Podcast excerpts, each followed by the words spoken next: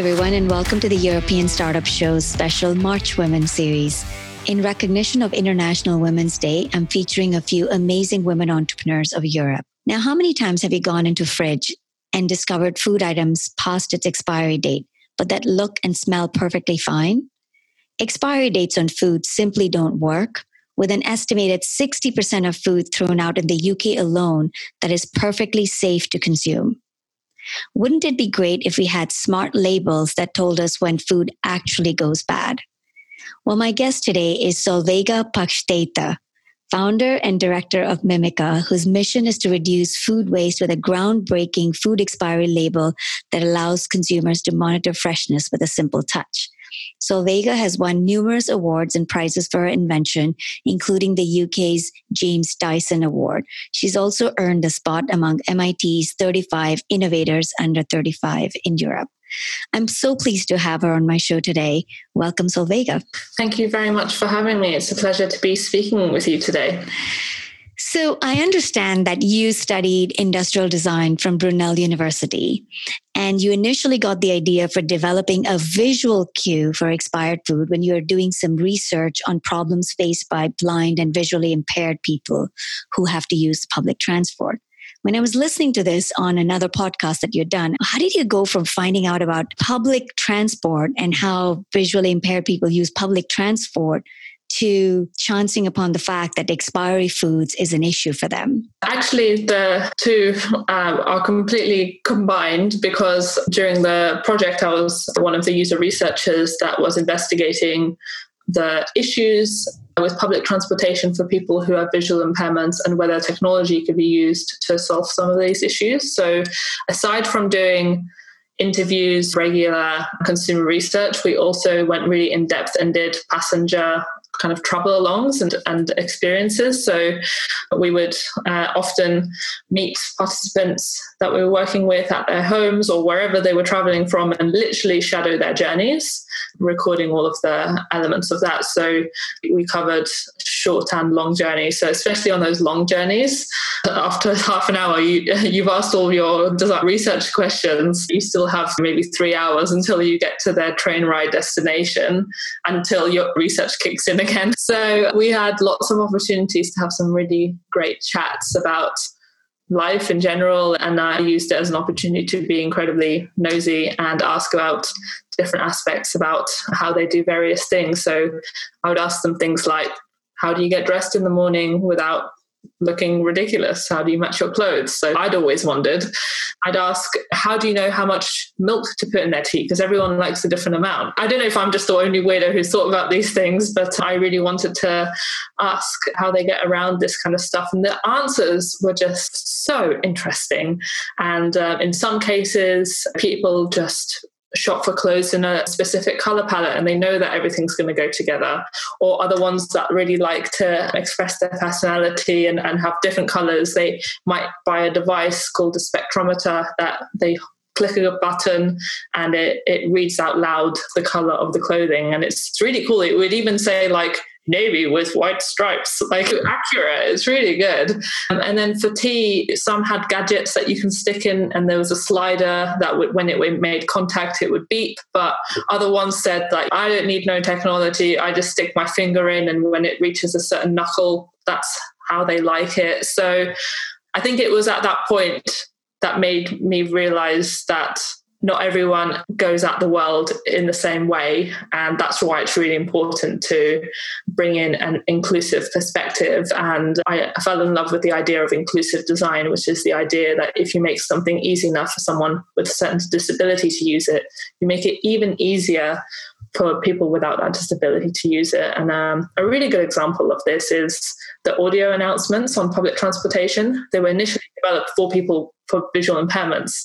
But I mean, who hasn't found those useful? And uh, I know they've saved me multiple times about, from missing my stop. So, so yeah, kind of long story short, it was kind of through these conversations that I ended up asking about expiry dates and uh, on long train journeys.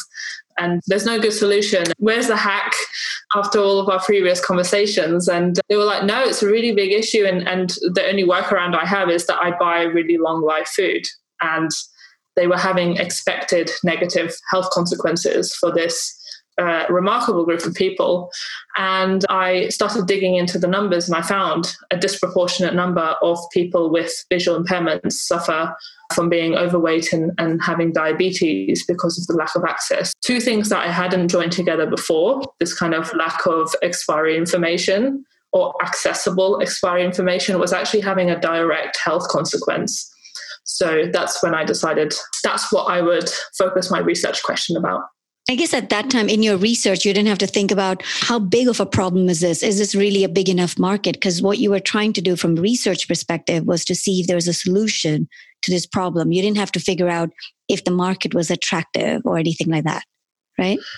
Well, I didn't in theory, you know, because it was a university project. But from the get-go, I knew that the solution couldn't be just a solution for people with experiencing that specific problem, people with visual impairments, because I knew that realistically that market wouldn't be large enough. Even though it wasn't a requirement on my course to think about it that way, I was like, well, it's not going to benefit me to design something that actually would never be a real solution in the world. So I knew that it had to add value to the mass market as well, if it would be considered as a solution. Quite naturally, just doing my research into expiry dates, I realized how linked they were to food waste and the fact that they're not serving anybody. Uh, and I, I was finding that sixty percent of people roughly don't believe them at all and don't look at them. And so it's not serving them. And about forty percent of people have complete blind faith in the expiry date and, and won't go a day over, or you might even throw something away the day before, like the date. And so for them, it's not serving them either, because they're throwing away perfectly good food. And that sixty percent of the food that we throw away is still perfectly edible. So in my mind, it, there's no one that this date is serving. Like, the likelihood of that date actually hitting the moment that the food spoils is so minute, and yet, you know, a large populace, sizable portion of the population actually are, are making their decision based on that. And those dates are there to, to protect consumers, and that's why they are a bit shorter, because we have to operate by the worst case scenario. So I also feel for the food producers who have to put them there, because they don't want to make anyone ill. But in most cases, people are uh, storing their food properly. So it is a bit of a tricky situation. I knew at that point there had to be a better system for it. sixty percent is a huge number just for U K alone.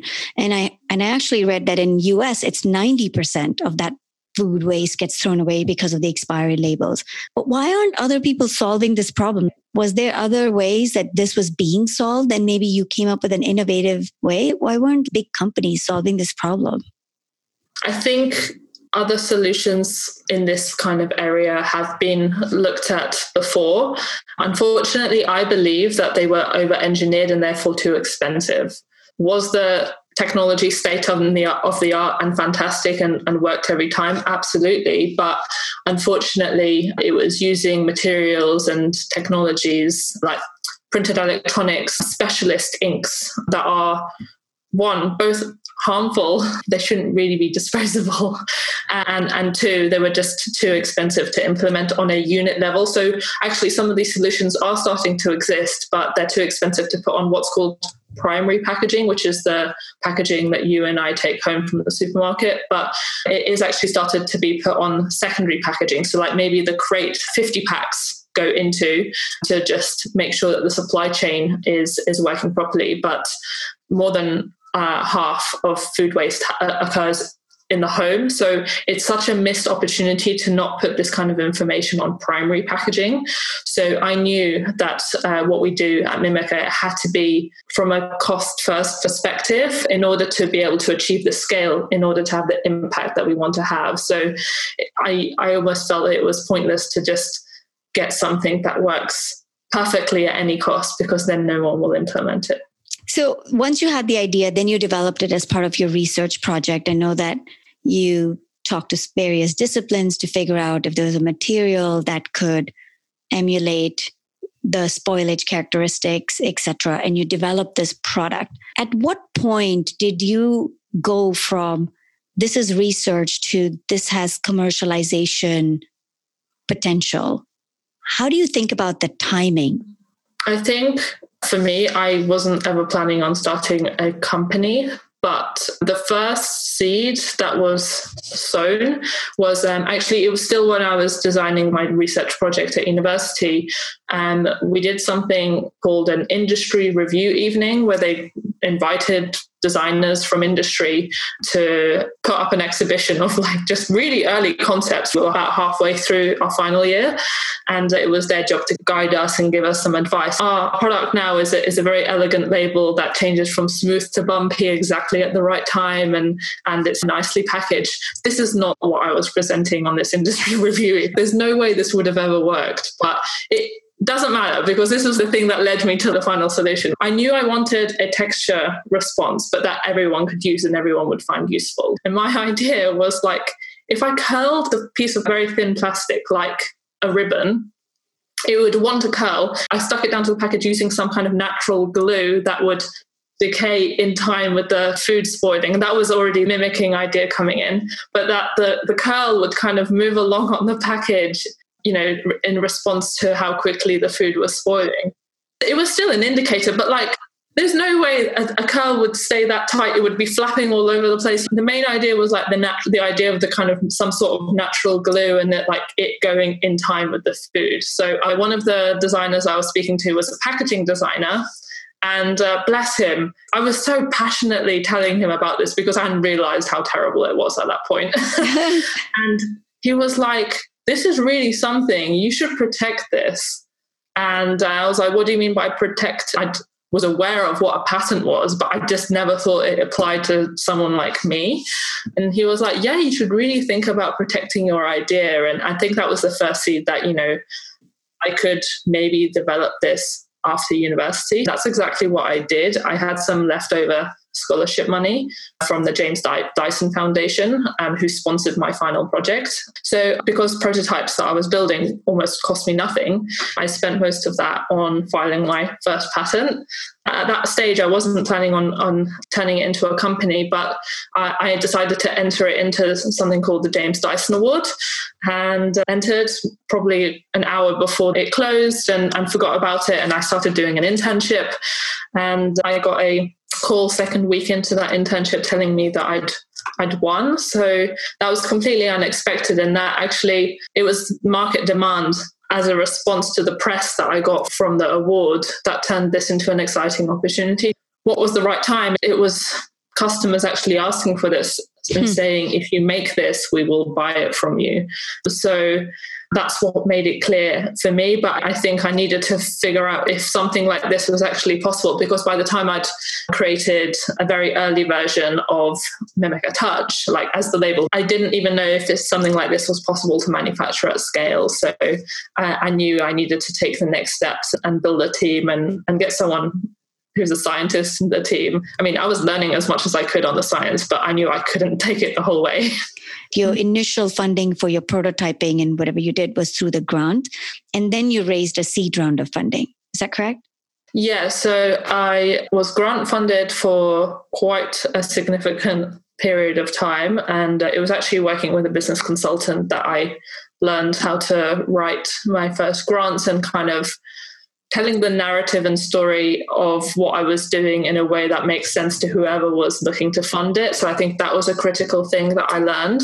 Basically how to pitch your business, really. Uh, yeah, so it was funded like that for a while. That's tr- tricky because you win like five thousand pounds, one thousand pounds, five hundred pounds, and then ten thousand pounds again. And like it's all very much like a patchwork. And I realized that really affected my decision-making. I was thinking in the short term because that's all I could see. I realized that I had to raise the money because I was starting to understand that it was going to be years, not months of product development to, to pull off something that's this groundbreaking. And I, I realized that I wasn't making high quality decisions by being forced to think short term. Mm. That's what led my decision to really want to pull in a significant amount of money for our seed round in. We ended up raising that um, about one point seven five Uh, million pounds in, in a seed round that we closed last March, thank goodness, just before the pandemic hit the U K. But actually, since then, we we actually have brought on some further grants. There's lots that kind of are there to kind of help start your business. So definitely eked out all of those. And then there's the next part of grants, which is more project-based and bringing positive things and that are a bit more proven, and um, want to really fund startups working with corporates to launch something. So those are the types of grant fundings that we're able to go after now that really help support the shareholder value and the investors that we have on board. They're really pleased, obviously, that we can stretch their support as far as possible. And similarly for the government who's funding us, like they're really happy that we're also funded by our investors. So it's a really good situation for both parties. Do you have someone dedicated full-time, since you're doing this grants, like seems like an ongoing basis, or is that something you do? Yes, that's something that we brought in last January. And actually we hadn't intended on this happening, but we knew that we wanted to, after kind of a long break of not applying for any grants, we thought that we'd reached that kind of position where we could go after these larger ones that are a bit more strategic and about launching products, et cetera. And we actually hired a business intern, and what we were look, looking for specifically was writing skills. A girl called Alex joined our team initially as an intern, and her writing was absolutely fantastic and really kind of was impressive in terms of like project planning, could like put spreadsheets together. So we actually ended up offering her a full-time job after the internship and brought her on board as a project support. And I'm really pleased to say that she um, achieved another promotion towards the end of last year. She's now a project coordinator. It's a really nice example of like in a startup that you can make your mark and make yourself become really invaluable, where we were like, okay, well, she's not going anywhere. Where did you find people like that? We have a pretty comprehensive recruiting strategy. So we try to promote our positions in as many different places as possible, keeping diversity in mind and kind of thinking about where my people who might not hear about these kind of opportunities hear about these. I can share my full list. Maybe you can put it in the show notes. We've developed a network, and, and we have some good relationships with some places where we promote. So I don't remember where specifically she applied from, but I think the, the key is not just to post the job in one place. The reason I'm asking is because I actually had some people who listened to my podcast write to me, and they said that they want to hear more about how and when entrepreneurs scale their teams. When did you hire? Who did you hire? When did you scale? Was an area that other entrepreneurs were interested in getting more case studies and examples of. So maybe you could talk about how you thought about building your team and scaling. For about the first year and a half, I was on my own and was terrified of bringing anyone into my mess. I was really resistant to the idea of, of hiring, even like an intern. I, I didn't even believe that anyone would want to work with me on it. That was a confidence thing. I'd never done this business thing before, so I didn't feel like I could manage someone. But I have to say, it was a mentor of mine who sat me down and it was like, listen, your aim of what you're trying to achieve is so massive. You're trying to overhaul the food information system for the food industry. You cannot do this alone. You are eventually going to have to bring someone into, as you call it, your mess. So I think that kind of stiff talking to from a, a very well-meaning mentor was what I needed to hear. And they actually helped me then review some of the applicants. And, and I, I knew the first person I needed to hire was a chemist. And uh, yeah, I made my, my first hire. And I wish I hadn't waited a year and a half, to be honest. Yeah, I actually had grant funding in the bank, like so I, I shouldn't have been waiting. But I think the right time, just to give you advice, is like you, you should bring in some money so you can offer a little bit. It doesn't have to be a lot, even if you cover someone's expenses at the start. It depends on what level you're bringing someone in. I didn't find the right person to be a co-founder. I think that's a, an important thing to say. I think it's better to be a sole founder than have the wrong co-founder. So for me, I was literally looking for people who to join my team as employees in a way. So for that, you need money. So I think it is a different situation if you found the right co-founder. And I, I think if they're willing to put in sweat equity and maybe you cover a bit of their expenses, that's fine. But if you're looking to make a hire, that is a bit more of a substantial commitment. And you need to make sure that uh, you've brought in, whether it's grant funding or a bank loan or early stage investment to, to support that. But my main advice is to grow as slowly as you can, especially at the start. You think of startups, you think of explosive growth. And one of the biggest mistakes that I see companies making is that they hire a salesperson or a sales team far too early. Actually, Mimica still at the stage that we're at, where we're nine full-time team members. We have interns as well, but it, it's a core team of nine people. And uh, we've raised all this money and our product is basically at the scaling stage, but we still don't have anyone in our team that's just doing sales uh, or marketing for that matter. I think that is the job of the co-founding team to sell their product yep. at the start. And really the only time we're going to be the, hiring a salesperson is once we've made our first proper sale, where it's not just like on a trial basis anymore. They're, they're going to be an ongoing customer. Yep. And we've built that into a case study, and then we can give the salesperson a really strong case study. And you don't want to oversell as well. And then the product development is lagging behind, because that's just going to frustrate both the salesperson and the customers who've been promised something. I think that's kind of a big pitfall that I see people making. But another thing, just like something I believe in terms of hiring, is I know people are desperate to get people on to help them sometimes as soon as possible, but I feel like unpaid internships are not the way to do that. If you feel that someone's going to bring about real value to your company, they should be paid for their work. What, I mean, whether that's minimum wage or a bit more, they should be paid for their work.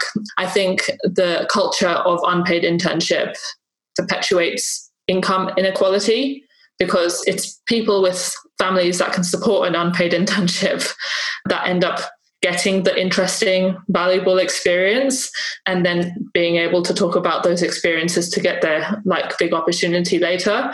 And by just not offering a salary, you kind of automatically close out a vast proportion of what, uh, what you're able to offer. So I think we talk about diversity in hiring, thinking about where you're advertising that role at the start, and really making an effort to create relationships with networks that are going to give you access to people who might not often hear about opportunities like this. Then you need to actually pay people properly to make it viable for them. And then after you get them in, you need to keep them there. So making sure that there's opportunities to grow. So let me see if I can recap some of the main points you made. Mm-hmm. One of the things you said is don't hire sales too quickly.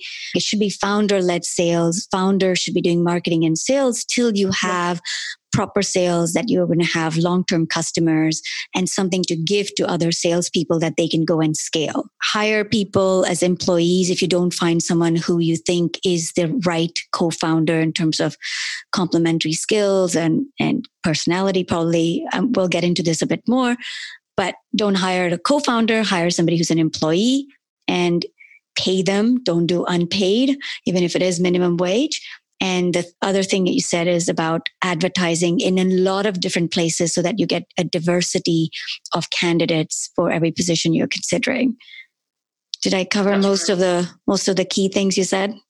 Absolutely. It's such a complicated issue, and I'd be lying to say if, if we were nailing it and getting it yeah. right. But uh, I've certainly learned a lot about hiring and recruiting since my first steps. So of the nine people, what does that composition look like today? In the product team, we have five people. And on the other side, commercial side, if you want to call it, there's four of us. As you can see, the focus is is very much on product and, and research and development. In the product team, we have both engineers, designers, and then food scientists, chemists. Yeah. And on the commercial side? What are the four? Myself, the the C E O, we have a um, business and H R support. Yeah. And, uh, and also our, our project coordinator. Okay, let's keep in, in the theme of hiring. I know that you brought in a C E O. I have not had someone on my podcast yet who's done that. And I'm really curious to hear why you decided to do it, when you decided to do it, and how you found this person. Can you just walk us through that? Yeah, definitely. So as I was mentioning before, I had heard absolute horror stories, not just from folklore, from actual friends who I knew as co-founders, and would have horrific fallouts friendship ending fallouts. Sometimes they were friends already, sometimes they had become friends as part of the business, of course. But, uh, and then I've been left in many awkward positions where I was friends, obviously, with both of them. And then there's just seeing that, like, and hearing about the nastiness that can go on after you've picked the wrong person, then there's a rift. I just didn't want to risk that.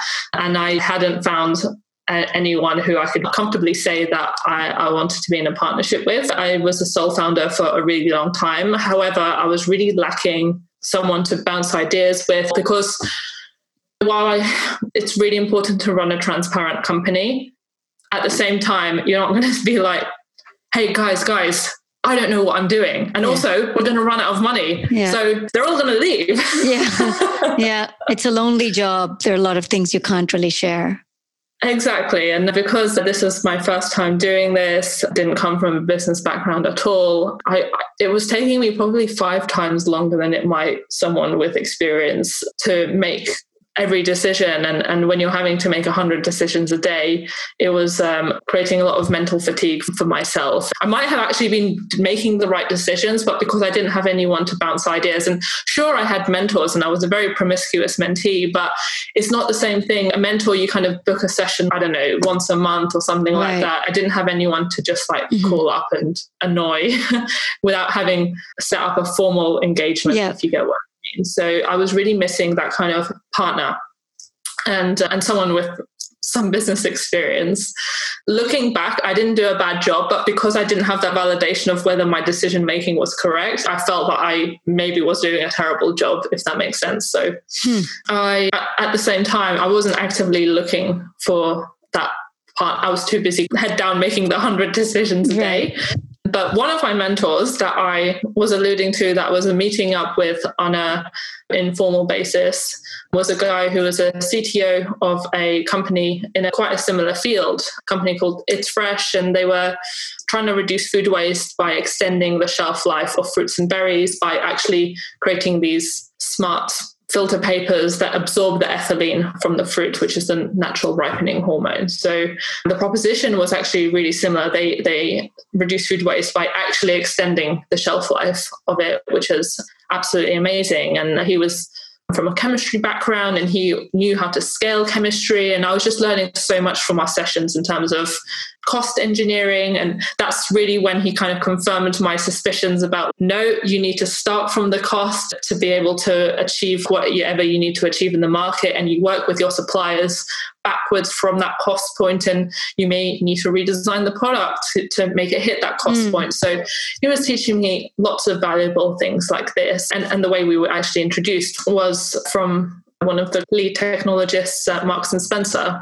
And that's because they were already selling their product into Marks and Spencer. After a couple of years like this, reached out to me and said, listen, we're actually selling up the company and uh, the C E O and I are exiting as a result. And we'd really like to work together and help entrepreneurs learn from some of the mistakes we've made in this very kind of niche field of sustainability technology in the food sector. They said that they'd love to work with me as consultants. I think I had them scheduled in for a one hour meeting, but they came and we ended up speaking for three hours about their various stories and getting their products into Tesco, Walmart, Carrefour, and the roller coaster ride that yeah. was. And I was like, gosh, these guys really know what they're talking about and I need to get them involved. So they started working with me as consultants and didn't really have that much money at the start, but I made it work and we did an equity deal as well. So really important, but we agreed some milestones. If they hit milestone A, I would release this much equity to them. If they did even better, then they'd get even more equity. So we set up that kind of incentive mm. structure in lieu of a salary because I couldn't offer that at that time. Uh, the guy who was the previous C E O of It's Fresh, I think we'd agreed one day a week because that's all I could really afford them for. But he started showing up to the office every day and I was like, Lawrence, what are you doing? It's not what we agreed. Like, I can't afford this. And he was like, no, no, no, it's it's fine. Don't worry. He was just so into it. He got sucked in and actually he was thinking, I've had a really great career. He had set up and sold multiple, uh, and they were all in the impact space companies. And uh, this It's Fresh company was going to be his last one. And he was going to do some consulting and enjoy his retirement, as he very well deserved. But uh, he ended up getting sucked into Mimica, showing up every day, telling me not to worry about it. It was clear that I was just learning so much from, from being around his experience. And I think he was really great at empowering me and re- me realizing that I had been making the right calls and, and some of the right decisions, but also some of the wrong ones too. And he helped me correct some of those. After a while, uh, about nine months of working with both these uh, amazing individuals, I invited them both to formally join the company, not just as external consultants, but as C E O and C T O of the company. Obviously, for that to happen, I could no longer be uh, founder and C E O. So that was a pretty easy decision to, well, actually what I initially thought was going to be an easy decision to step aside. When that first happened, a lot of people got in touch and they asked, are you okay? I heard that you're not C E O anymore. Are you having a mental breakdown? I think it was really interesting. It was the people who'd met me most recently that were the most surprised, but the people who knew me from university, they were like, of course, you're the designer. Did he want to come in as the C E O, or were there other roles that he could have come in as? Could you not have been the C E O and could he not have been C O O? Why did you make the the decision to have him be the C E O? At that time, I didn't really have a really good understanding of vari- variations in these C-level positions would be. That doesn't mean I made the wrong decision. I think what I did understand is that a C E O leads the direction and strategy of a company and leads on the fundraising, things like that. And these are all skill sets that Lawrence had in spades. And he's the one who came in and, and really helped establish the mission and values of the company as well, which I now kind of really take care of and, and run. But he he just had a lot of experience in, in being a C E O. Like, that was his, his previous experience. So uh, I was completely exhausted out of everyone looking at me saying, like, you're C E O, you must know. And I'm like, I know nothing. So I think it was just a combination of things. It was me not wanting that position anymore and him having that exact experience in the past. I, I was a little bit worried because he'd built the company into something greater, that there might be a, like a bit of a culture clash. But I, I reminded myself that actually he was the founding C E O. So he was there when it was just him and maybe his co-founder. So it makes him really perfect for this kind of time in the company in the really early scaling. He says that whenever things get settled, like, that's when he loses interest. It's the adrenaline uh, roller coaster that he wants to be a part of. How do you make the relationship work for you and Lawrence on a day-to-day basis? Like, on one hand, he has a lot of experience, but on the other hand, you also have a vision of where you want to take Mimica. Maybe because you already worked with him as a consultant, you were quite aligned on where you needed to go. But just on a day-to-day basis, how do you handle conflict? What is advice you would give to others who may be contemplating having someone come in like this? You know, that's a really good question, because that was the point that actually terrified me the most. Because even though I really recommend trying before you buy, if you are going to bring someone a bit more experience, because inevitably you are going to have to give them some equity or pay them more than you've been able to pay other people before, whatever that might be. But finding a way to engage with them before you jump in with both the, I would say, I got to do that.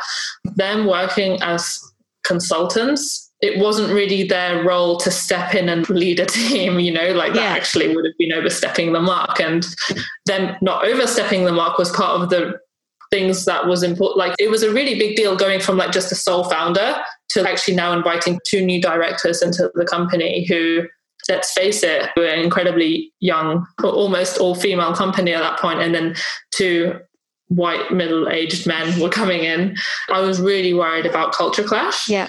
But I sat down for many long sessions and um, before the, the formal transition, and we talked about our vision for the company, our values, and how we would make decisions, both in that this transition process and then after that. So in general, I think on a practical level, it has turned into a co-foundery type relationship.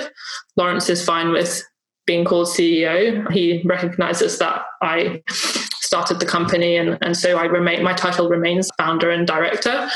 It's really interesting because in, in some ways I'm his boss because I've brought him in to run my company that I founded for me. But then day to day, he's my boss because I've brought him in to run the company and I'm still part of that company. It, it, it then puts you kind of on a pretty level uh, playing field. And we do often have very different points of view and opinions on the way decisions should be made. Both of them have done the self-work and therapy to recognize their privilege and check themselves and be Uh, really open-minded and respectful, which I don't think you're going to find that oh. in every kind of typical who you think of as a business leader, if you think, if, if you know what I mean. That's really important. I think uh, I've learned so much about empathy, patience, kindness from Lawrence. I already thought that I was a pretty decent person, but wow. he's taught me even more to be patient with people, that kind of thing. Then when we get to a conflict, we actually actively listen to what the other person is saying. And often if one person is more passionate about a situation than the other, we'll just hand it over to the most passionate person because they've clearly done probably more research than the other person or feels. So sometimes what we default to, whoever feels strongest about it, we should just go with whatever they say. And I think the really interesting thing also is while our joint company mission is the same, we place a focus in slightly different areas of the same mission. So I'm really interested in the sustainability aspect, whereas Lawrence is really interested in tackling food poverty with our solutions. So I think having that as a, you know, reminder in the way we talk about things and the way we make decisions and having those different perspectives and almost different causes that we're championing is really interesting as well. I think what I hear from you and why it may be working is because both you and Lawrence seem to have such self-awareness of what you're good at and what you're not good at. And you're willing to be vulnerable about what you're not good at and let the other person lead potentially.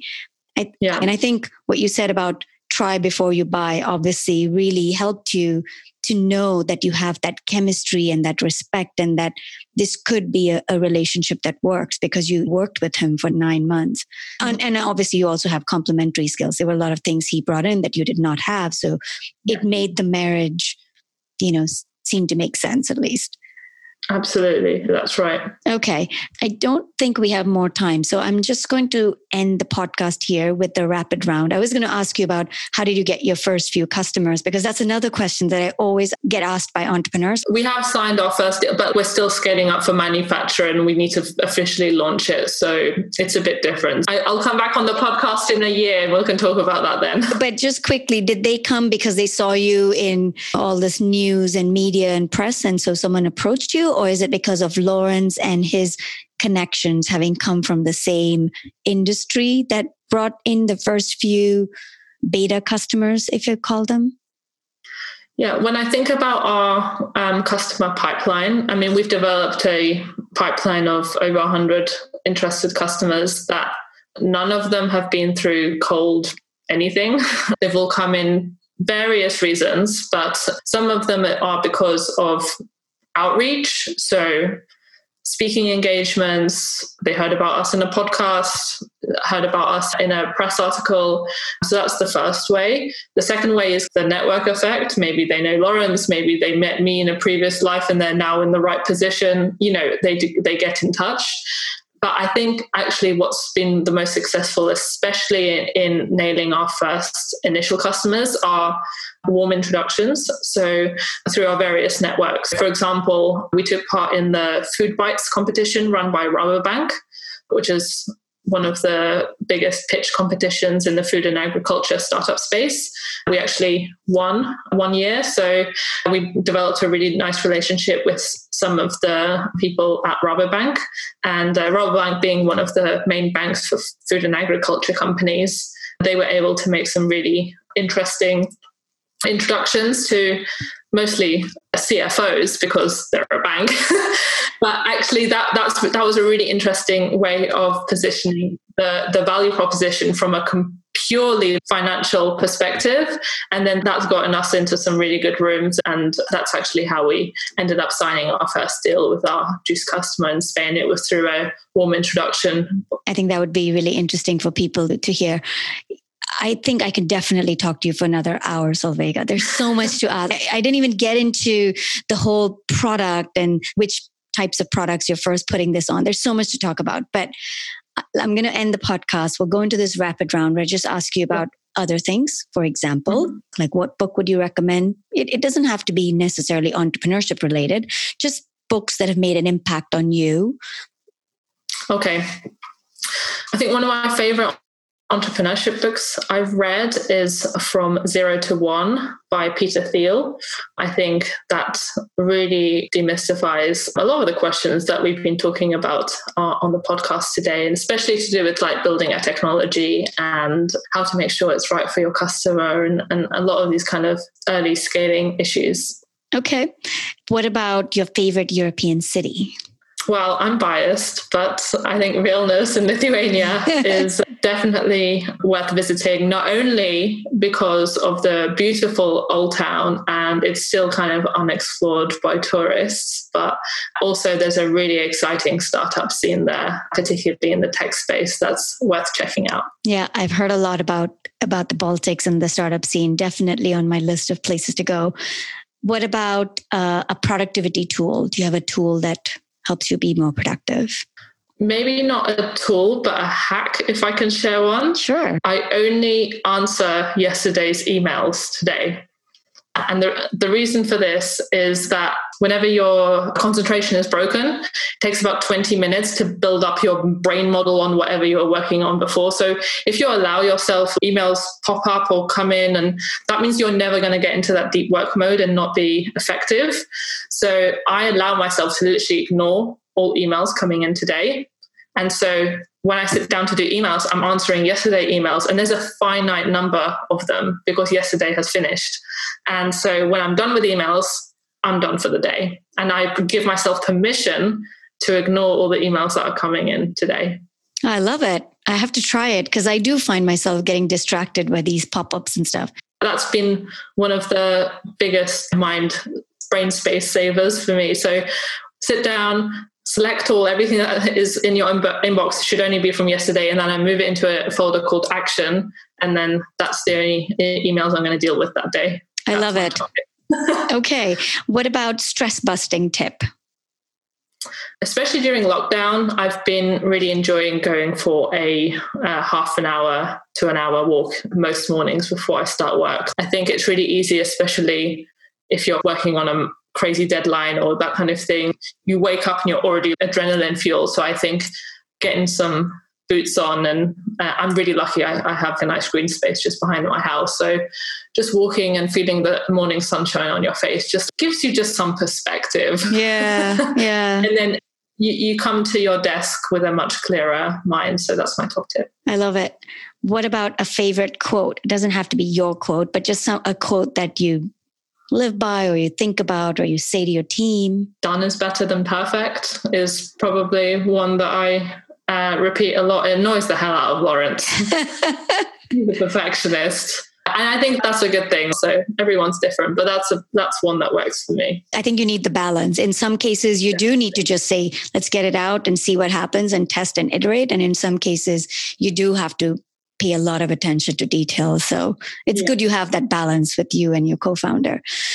Well, Solveiga, thank you so much for being on my show. I had such an interesting conversation. I didn't even see the time. We are over time a little bit. I apologize for that, but I truly appreciate you being on the show and sharing so many incredible insights, especially for early stage entrepreneurs.